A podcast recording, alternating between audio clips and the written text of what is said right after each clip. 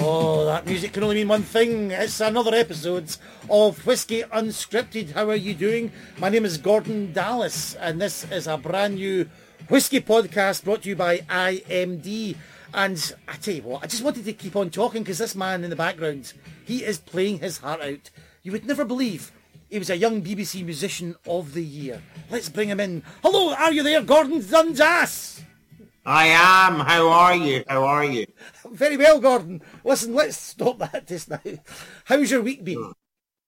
Oh, I have been. I've been I've, actually, to be honest, I'm I've been trying some different things with the drums, um, and uh, uh, I'm I'm about to get evicted, if I'm honest. And so, um, uh, no, my week's been been if I'm honest, it's been a bit samey. It's been a bit like most others people's weeks, I think. Quite busy with stuff to do, but just been a little bit uh, sort of kicking around the house. I did, uh, I did actually clean my oven over the weekend, which was just shows you. I don't think it's ever been. Was that the really, uh, yeah? Do you know what, Gordon? I was, I was, I looked at the oven and I've just realised this week that you can make food in the kitchen. Ah, yes. That's interesting, isn't it? That is very interesting. Yes, that is very interesting. So listen, um, that aside, that aside, how how um, yeah. the news front being, we like to just catch up with the events well, that's happened in the spirit world or the whiskey world, and you get your finger on the pulse.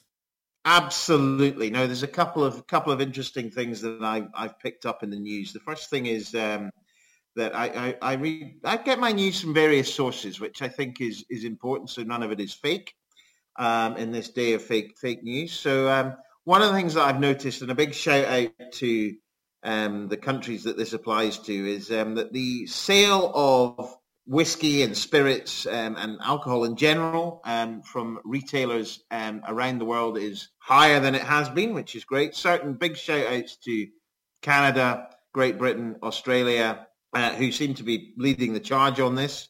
Not a surprise maybe to many, but um, yeah, no, there's a lot of lot of spirits and things being bought at the moment online, and and you know uh, for people to enjoy at home, which is great. And, and Gordon did um, Michael Sim last week in the virtual bar, which I know you yeah. want an invite to, but uh, yeah, you, will have to. Is my name not down. I'm not, not coming yet. in. No, quite uh, not yet, but quite a, a, good feedback from people that have heard it, and we're, we're we're encouraged to go and try cocktails.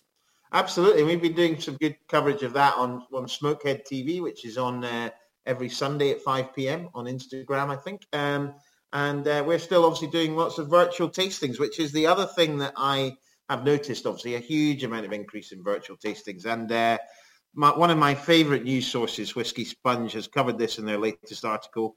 Um, so anybody who wants to get their take on uh, on virtual whiskey tastings in terms of how many are being done, etc. Go to whiskysponge.com, one of the funniest outlets for whiskey news. I'm going to do that after this. We're going to get straight into the tastings. We, we cannot start a whiskey unscripted no. show with what are you tasting? Hold on. What? Eh?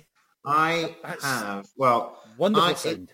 I am drinking one of my favourite sort of just styles of whiskey, I think, and uh, uh, I've got a little Glengoyne 10-year-old. Oh, um, approachable, very drinkable, um, very smooth. But the most important thing about Glengoyne 10-year-old is that someone had the foresight to put it into an orange container, an orange tube, which means that I always put it in my emergency. I can find it in an emergency. Uh, you don't even have to break the glass. You just have to open the tube.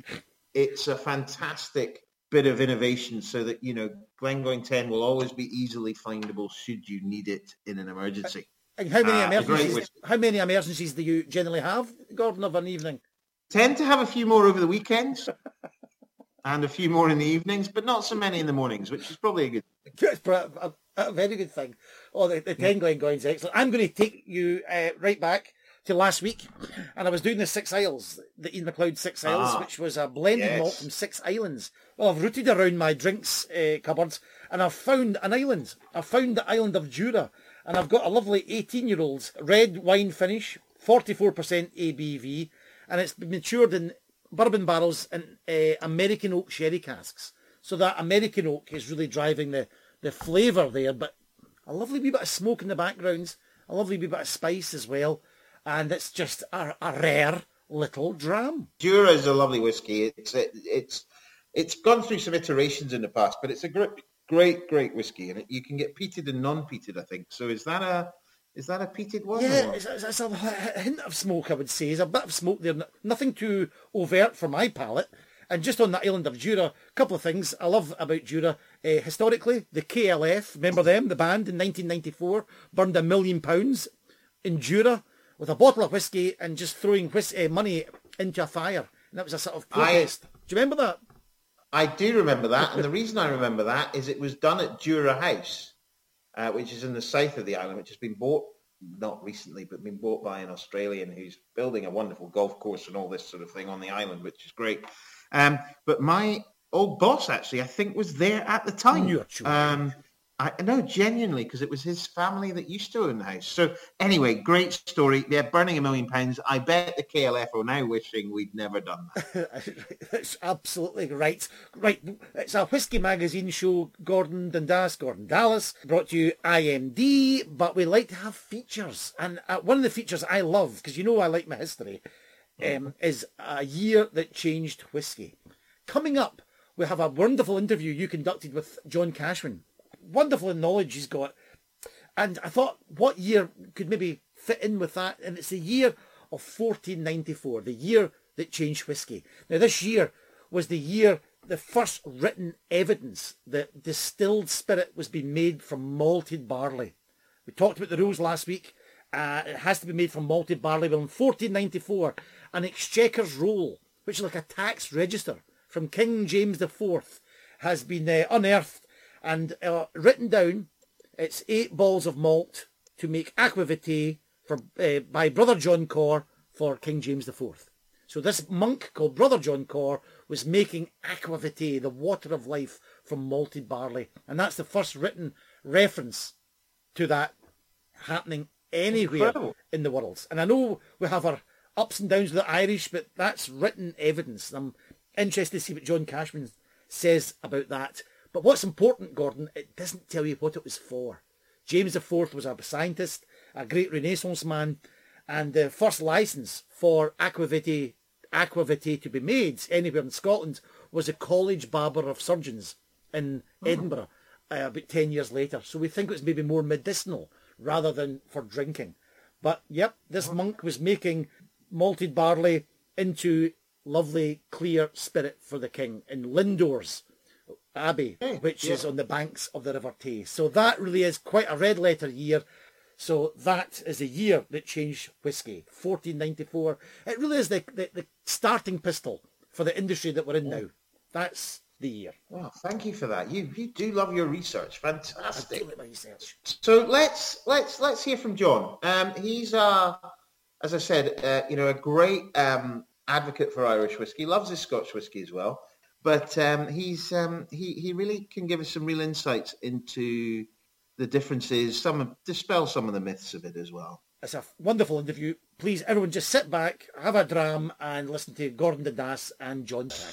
John, legend of the Irish whiskey industry. Um, great to have you on Whiskey Unscripted. What we're keen to really just uh, find out from you is a little bit about, you know, why is Irish whiskey different to Scottish whiskey? Um, there's a huge amount of history in this, and there's a huge amount of um, sort of um, years of, of of differences between the two. So, in summary, where did Irish whiskey come from? It's obviously older than Scotch, isn't it?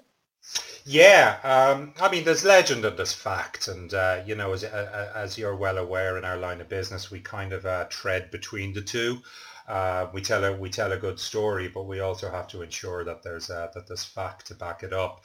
And I mean, the the story of Irish whiskey to a large degree is similar to the story of Scotch whiskey. I mean, it came about through distillation of uisce beatha or uisge beatha, as you say in Scotland, um, which translates as water of life. Somehow somebody uh, decided to put it into a into a cask at some stage. It changed, it changed colour, it changed texture, it changed flavour, and uh, it became whiskey.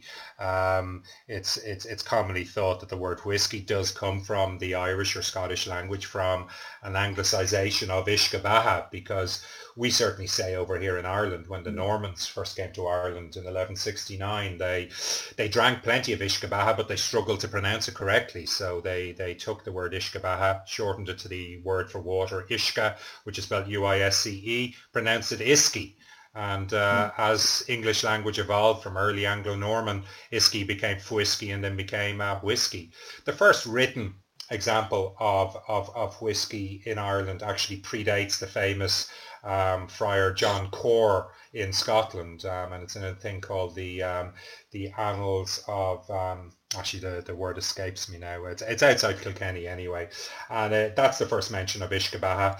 Um, but then, if we go to fact, I mean, distilling was certainly happening throughout all the centuries in Ireland and uh, the Kilbeggan distillery is said to be the oldest licensed whiskey distillery if not in Ireland certainly the world um, mm. or the other way around if not the world certainly Ireland uh, 1757 um, yeah which compares to sorry which compares yeah. to a Scottish one of 1776 so I mean yeah. you know there there there is a, an obvious difference Yes, yes, and and even if if you want to take something a little bit uh, predating that, uh, Bushmills always claimed to be the oldest uh, from 1608.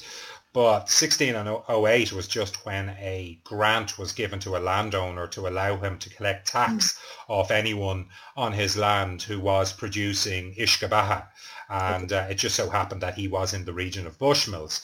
So in 1608, all these licenses were being given out around. It doesn't mean a distillery existed, but if licenses were being given to landowners, certainly distilling was happening. Maybe not in the commercial mm. way that we know it today. But we know with, with Kilbeggan and since 1757, a license has been paid for every single year since 1757, uh, permitting whoever owned uh, the facilities and owned the buildings to produce whiskey or not produce whiskey, depending what they want. But the license has been there. So yeah, I mean, officially it does uh, as a, as a commercial activity. It predates it predates Scottish Scottish whiskey. Well, there you go. Now there's a huge resurgence in Irish whiskey at the moment, and we see many, many distilleries opening up around around the island of Ireland, which is fantastic. And I think it's a really, you know, a great thing for Irish whiskey because you know for years there was really only four distilleries, was there not? Yeah, that's absolutely true, and it was worse than that for a while. Um, I mean, the Irish whiskey is very much a, a boom bust uh, kind of economic model. If you take the, the early 19th century, the Irish whiskey industry uh, was far larger than the Scottish industry, and there were said to be, you know, hundreds of distilleries dotted all around the all around the country, and in a lot of places. Um, a, a, a decent sized town might have two distilleries and two breweries because they were unfortunately broken down sectarian lines. There was the Protestant distillery and there was the Catholic distillery, and uh, a Catholic wouldn't drink whiskey from a Protestant distillery and vice versa. Um, hmm. so, so, so that that was very, very common. Um, but then by the time, if you take when um, Barnard travelled through Scotland and Ireland and, and Great Britain and uh, and everywhere. And uh, he he wrote about I think it was twenty seven distilleries in Ireland, in Ireland um, in his book, and they were large uh, large operations, you know, um, mm. much much bigger than your your your average Scottish distillery. If you go through the the figures, and uh, as you know in his book, he goes into quite detail the output. Um, you'll see the majority of the Irish distilleries are far larger than than than the largest of the Scottish distilleries. Mm. Um, so we had you know these twenty seven large operational distilleries in the eighteen eighties, and uh, by the end of uh, World War Two there were six distilleries left open in Ireland. And by the 1960s, there were four. And by the 1970s, there were two. And there were only two distilleries producing whiskey in Ireland until 1987, um, when Cooley Distillery was founded. Um, and then in uh, what year was it now? Two, I was there, so I should remember. 2007, um, the Kilbeggan distillery reopened. Yeah. Um, the license had continued to be paid. They always paid for a license, um, but it started distilling again in 2007, and that brought it to four. And it was four until about 2010, 2011, when mm-hmm. I think Dingle was the next new distillery to open. Um, and then just all of a sudden, boom, um, mm. massive, massive new number of distilleries, which is great because I think people realised there were a few things at play here. Firstly, uh, Irish whiskey became very popular again, and there are many different reasons for that. Um, one of which is just the success of the marketing of a, of, of a heavyweight like Pernod Ricard, yeah. um, putting all the emphasis behind a brand like Jameson. Now, I mean, love it or hate it, no matter what you think about the quality of the liquid, as a brand, it's been phenomenally successful. Oh, hugely, yeah. Um, you know, you see it in all Hollywood movies. You have uh, you have uh, rock stars, A-listers in Hollywood naming their kids Jameson, um, all this type of stuff. You know, so it's been phenomenally successful, and that's certainly.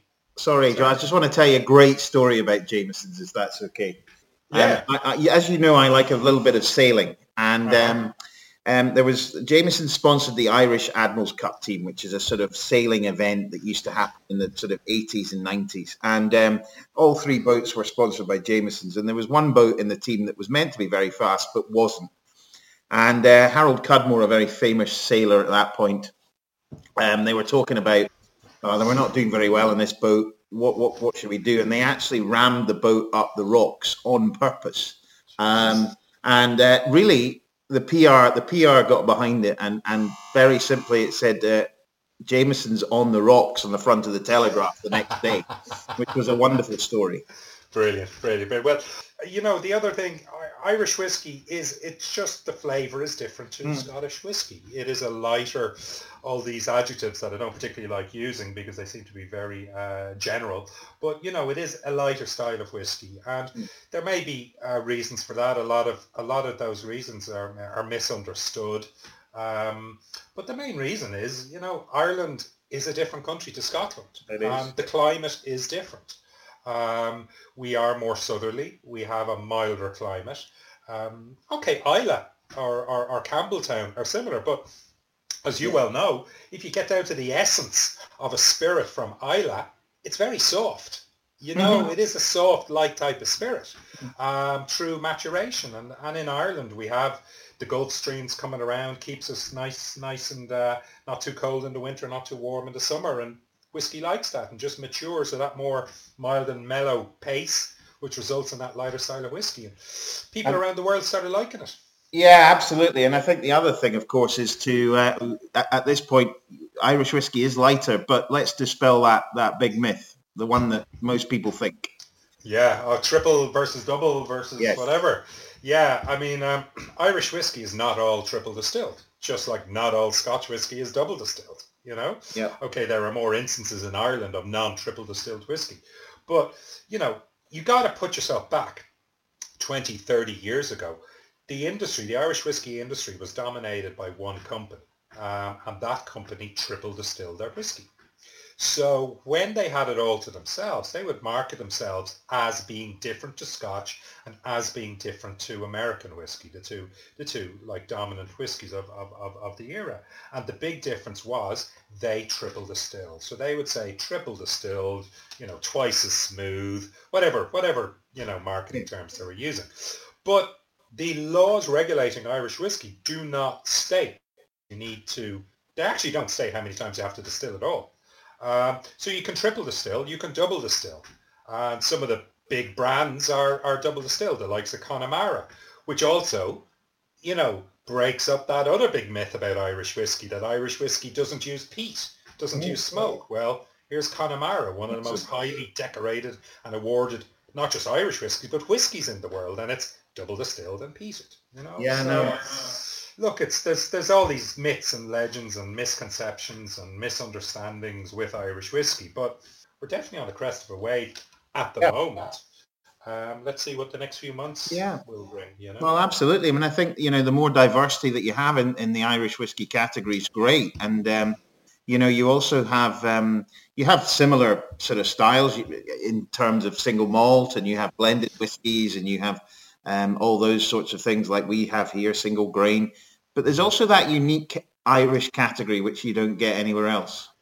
Yeah, yeah, very much so. The uh, single pot still category. Um, yeah, what is which, that? Yeah, it's like a lot of um, Irish distilleries did not like paying tax. Um, and in the 18th century, uh, when the British Crown realised that Irish whiskey was very popular all over the world, and they wanted to monetize it, they decided on uh, putting in a malt tax. So you would tax the amount of malt that a distillery was using. Well, the crafty distillers would look at this tax and go, well, F that, we're not going to pay uh, 100% tax. Let's limit the amount of malt that we use. So they would start experimenting and reduce the amount of malt, but throw in unmalted barley, throw in oats, maybe throw in rye, throw in whatever other cereal that they could get sugars out of, um, and use just enough malt to, you know, for fermentation, you know, for, for saccharification, for getting the sugars, um, um, but, but throw everything else in. But distill the same way. Put it in a pot still and distill it. Um, and this became the quintessential style of Irish whiskey, certainly at the turn of the 20th century, mm. where you had all these brands that were pot still based. So they would have a certain amount of malted barley, but then they would have unmalted barley, in some cases rye, in other cases oats. So it's interesting. Oats were primarily used as a filtration process because, um, mm. as you know, uh, eating porridge in the morning and, uh, you know, the oats do, uh, do turn to gloop for, that's a technical term, by the way.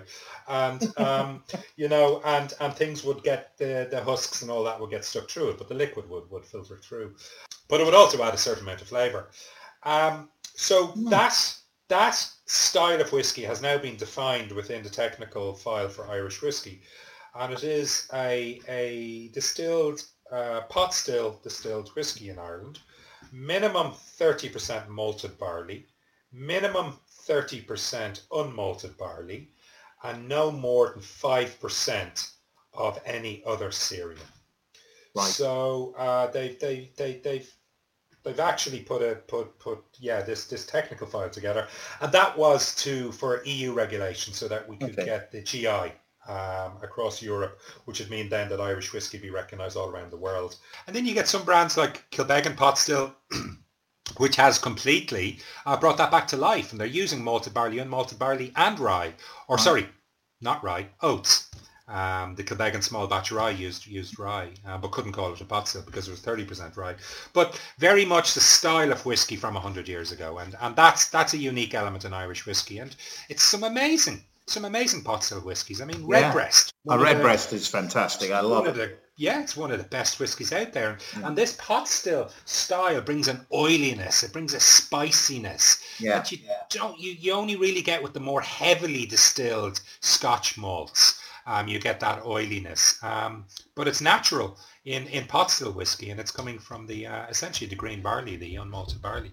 So yeah, beautiful, beautiful style of whiskey that it is because it's in the GI. You can't make pot still whiskey anywhere else around the world. You can do a, a style of it, but you can't call it pot still because now that's covered by EU law on the GI. So it's uh, yeah, something we have a little a little unique thing, and that's the Irish industry. It's it is a bit more there are rules and there are regulations, but within those you can you can experiment. There's a lot of experimentation. There's a lot of diversity within this technical file, and it gives us a bit of an advantage over over other styles of whiskey. I do have to say. Yeah, no, I think I think it's really interesting in terms of you know we have quite probably very defined rules in Scotch whiskey, and um, you know there's a lot of people have views on those rules. But I mean, I think what I'm very interested in is whether you know, if you were to do a single pot still style uh, whiskey in Scotland, what would you call it? Could you market it? What would it be? Would it taste great? Would a peated one be interesting? There's a whole range of things that you could look at. Yeah, yeah. I'm looking forward to some peated pot stills coming from Ireland because um, traditionally, you know, that would have been the style because if people were drying barley 100 years ago, we didn't have coal mines, we didn't have anthracite, we didn't have natural gas. We had peat. One-sixth of the island is, is, a, is a peat bog.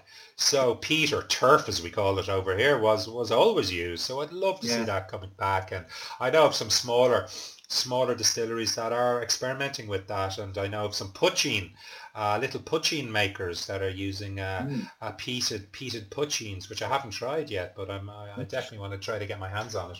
Um, so yeah, it's it, it's a great time to be in the Irish yeah. whiskey industry. It, it absolutely is, you know. So so why do you spell whiskey wrongly? Uisce, U-I-S-C-E, so there's always been a C in the Irish language uh, for the yeah. word water. So I think as it was anglicised, it became a C-E-Y or, uh, or sorry, KEY. Um, but yeah, you know, the E is that extra sign of quality. of course, of course, of course. Now, the uh, other thing that I'm, I, I get, I get asked a lot, John, is, oh, all American whiskey spelt with an E. Um, that's not true. Um, but all Irish whiskey is spelt with an E. Um, no, not all Irish whiskies. Oh. Again, uh, within our uh, within our technical file, you can spell it K Y or K E Y. Um, ah, what happened back? Yeah, no. Um, a hundred years ago, there was um, any amount of whiskies were spelled K Y and any amount were K E Y. Um, there is a book that I got a, a reprint of um, called Truths About Whiskey and I spelled KY in this. So mm. Truths About Whiskey. And um, it was a book commissioned by the big distillers in Dublin of the day in the mm. early 20th century. So John Jameson, Andrew Jameson, both Scotsmen, by the way, or of Scottish stock, married to Haig women, uh, George Roe Distillery, and the I can't remember the fourth one anyway. So they wrote this book about the style of whiskey that was being made outside of Dublin was using a lot of grain whiskey in the blend. And they didn't consider it whiskey because they were using just pot still, pure pot still whiskies. And they saw theirs as a better quality of whiskey. So in order to differentiate themselves from the uh, rural distilleries, they spelt theirs K-E-Y. Ah. Whereas outside a lot of them spelt KY. So if you get some old bottles of Paddy whiskey, for example, which is from Cork, that was spelled KY uh, traditionally, mm-hmm. Paddy whiskey. Um, the Dublin distilleries, the Jameson, the Powers, sorry, Powers, I should have remembered, that was the fourth one. Uh, they spelled it K-E-Y. So, um, okay. and then when this monopoly controlled Irish whiskey from the 1960s until 1987, they all spelled it K-E-Y. So um, that's how it became, it became custom. But some of the newer whiskies, some of the distilleries like the Blackwater Distillery in County Waterford, which are doing some amazing, amazing, innovative stuff, mm-hmm. they've decided to spell all their whiskey KY. So again, all these misconceptions, all these myths, they're all broken down over time. Absolutely, absolutely. So just to finish on, John, uh, I'm going to ask you of your top three Scottish whiskies, and I'm going to tell you my favourite Irish whiskey. So if I had to take you over the uh, Irish Sea and plonk you in Scotland, and you had a free range in a helicopter to go to your favourite distilleries, which ones would you go to? Well, the first one, well, straight away, is Bowmore. Um, I have been fortunate in my career that uh, for a period of time I was representing Bowmore around the world, which was always interesting, an Irishman uh, promoting Scottish whiskey. And um, one of my all-time favourite whiskies, period, uh, Irish, Scottish, Japanese, American, it doesn't matter. I've, I'm on record a few times saying my all-time favourite whiskey was the old travel retail Bowmore the uh, White Sands. Do You remember that mm, one? Is that the 17-year-old? Yes. Yeah. All bourbon barrel matured. Yeah, it was very good. And that for me is my all-time favourite whiskey. Um, Dublin Airport for a period of time was uh, selling it off cheaper than anywhere else around the world. It was something like 70 euro because they just obviously didn't know what they had. Oh. And uh, so every time I was passing through, which was quite often, I was picking up a bottle. Now, yeah. I made one fatal mistake. Uh, I introduced the whiskey to my wife and she fell in love with it too. so instead of having enough to last me quite a while, it's now been split 50% down the line um, because uh, she, she, she took a shine to it and started drinking it as well. So uh, I don't mean split down the line because we split and she took 50% of everything. I don't mean that, by the way. I'm still happily, I'm still happily married. It's just I had to share it. And yeah. then I made another stupid mistake. I mentioned it once in a tasting that I was doing for staff of Dublin Airport. So some of the staff went out and started buying it up as well. So all of a sudden it was gone. Um, another one for me that I absolutely loved and I, I, I, got to try it. Uh, and that's what I love about whiskey shows, just trying things that I wouldn't normally have Absolutely. an opportunity to try. I love Old Pult- Pulteney. yeah, that's right, Old Pulteney, yeah. yeah. Old Pulteney. From Absolutely Wick. love this. Yeah, from Wick. Very, very uh, northerly. Absolutely love it, and I want to. I want to visit there sometime. Um, I love everything I've tried of theirs. I think there was some some around the mid-teens that I mm. absolutely fell in love with. I thought mm. were amazing, amazing liquids. Yeah third one, um, again, was one I was involved with um, for a period of time. And I just, I, I think are, is a vastly underrated distillery. And that's the Glen Garioch Distillery. Um, oh yeah, that's a very good one. Very the, good one. Typically Highland in its style. Yeah, it is spicy. And...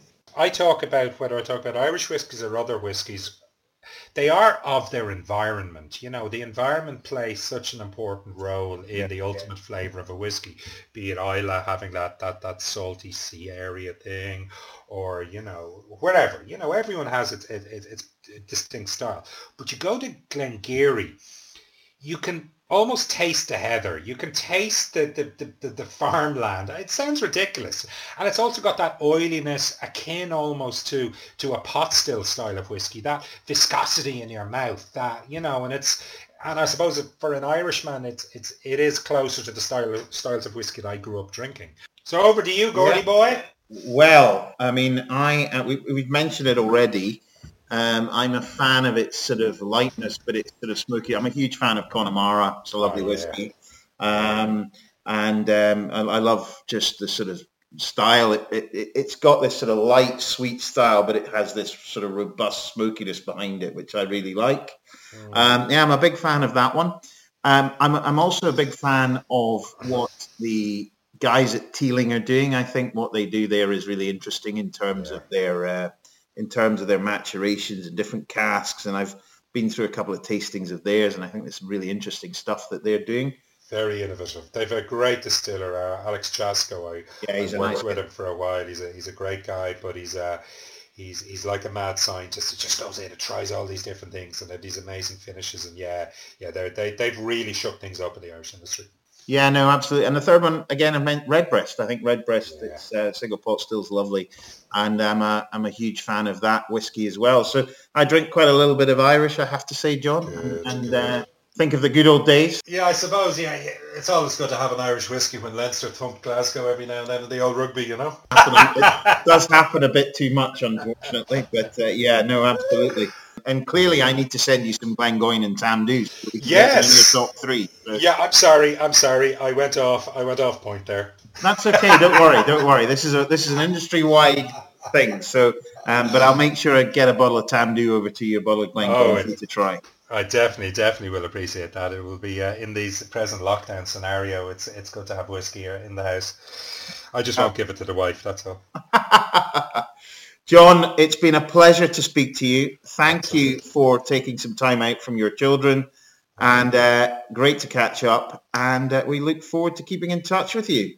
Yes, and I'm sure I will see you at some rugby match when things get back to uh, normality and uh, or either because as you know I do travel uh, uh, to to away games at Leinster, so I'll definitely have to go go to go to Scotstoun and uh, well, a whiskey show, of course. Oh, well, that that that as well, that as well, and get some rugby in the weekend. Absolutely. Let's hope it comes back to that as soon as possible. Good stuff. All right, Gordy. Thanks a million, man. Take care, John. All the Cheers. best. Fantastic interview there from John Cashman. I'd, love to get a, a, glass of that Redbreast. I have to say. But just on the, before we move on, on the, the Irish thing, it's just, it's such a huge topic, Gordon. I'd love to revisit it again. Not only because last week we talked about Aeneas Coffey, the Irish excise man that invents these continual column yeah. stills, an amazing gift to the Scottish whisky dis- uh, producers.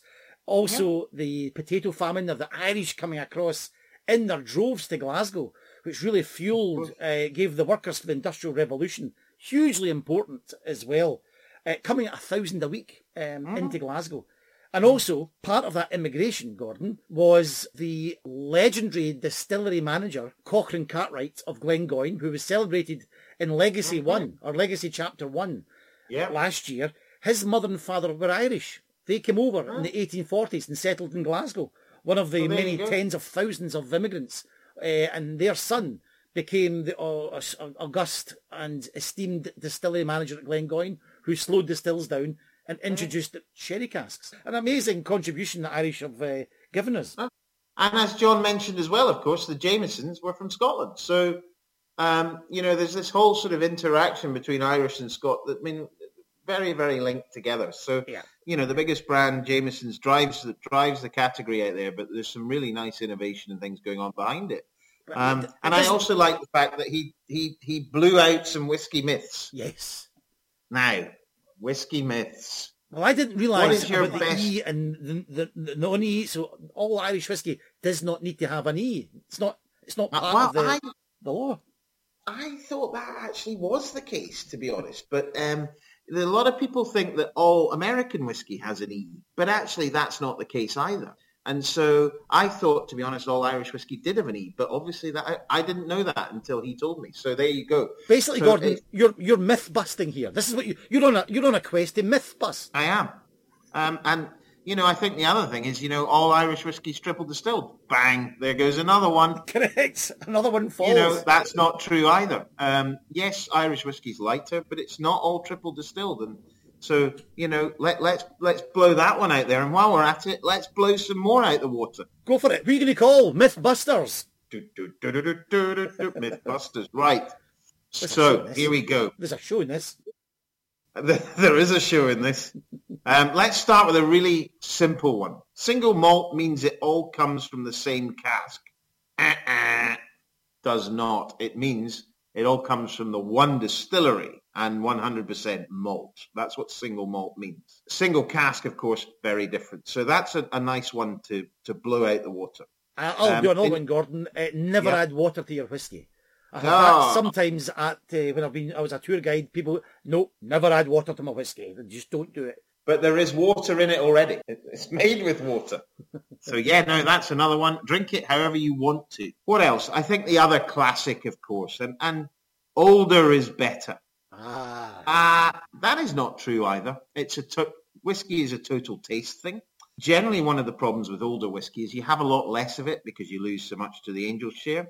But for a lot of people, you know, older whiskies are not what they want to taste, and and sometimes sometimes if it's done done not correctly, um, too much aging can subtract from a whiskey's flavour. So so there's there's there's a whole range of things to consider, but um, older does not naturally mean better. What what makes a good whiskey is great spirit, as we heard from Sandy and and and Jason in the previous episode, and wonderful casks, the wooden casks that it spends the years in.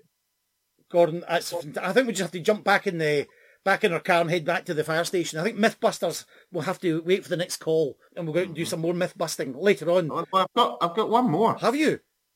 Yeah, I think one more that that that, that I think is and, and linked to what we've just spoken about, and, I, and something that I know that people look at, and and you know that that older means darker as well, Ah. and that's not the case either. That also dependent on the type of cask that you're using.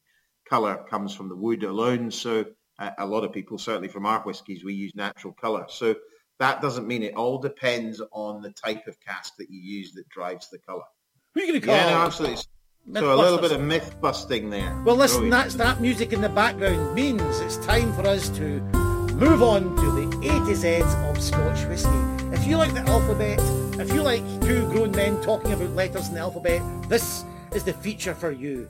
Gordon, where are we in the A to Z's of Scotch whisky? Um, hold on. A, B, C, D. You used your fingers. D. We're on D. D. That's number four finger. D. D. So I'm going to shout out for you. What's your first D? D. I would like to. I'd like to throw in uh, Doig, if I may.